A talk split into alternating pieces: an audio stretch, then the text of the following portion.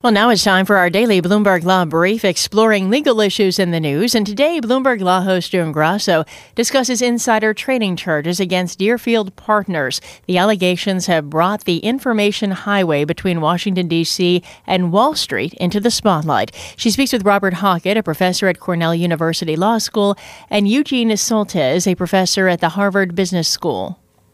Bob, start us off by telling us about the case. Sure. So on the one hand, it's kind of a classic insider trading case. On the other hand, it's also an instance of a, a, new, what appears to be a new trend in insider trading. So it's classic in the sense that you've got somebody who's an insider to a particular agency that is going to make decisions that are going to have an effect on the price uh, or the value of certain firms and thus on the prices of those firms' securities. That insider then reveals some of uh, the inside information that he has before it becomes public, in this case about two months before it becomes public.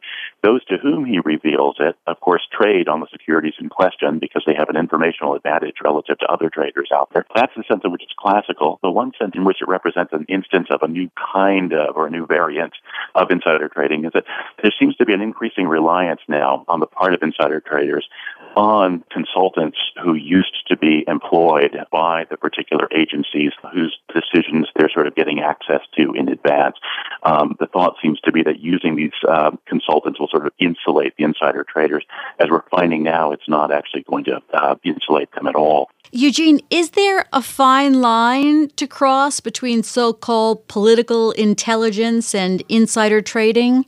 Uh, yes, I, I certainly think there is. I mean, what you see the individuals in this case doing, and very much by many of their emails, looks and kind of feels like research. I mean, they were pretty open about their conversations and trying to understand the dates and the, the size of changes in payments, the kinds of things that people and analysts are trying to get to better understand how what's going to happen to a firm in the future. And so if, if these hedge fund analysts actually approached a CEO or an investor relations officer and found this out from an executive, so suppose the CEO said, you know, I'm really worried about the reimbursement rates go over the next year. Uh, we think Medicaid might actually change those.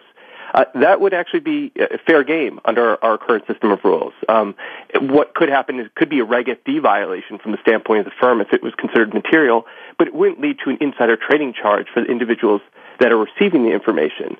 But we see in this case the fact that they actually acquired this information uh, via someone in the government actually led to a you know a much more serious charge for, for everyone involved.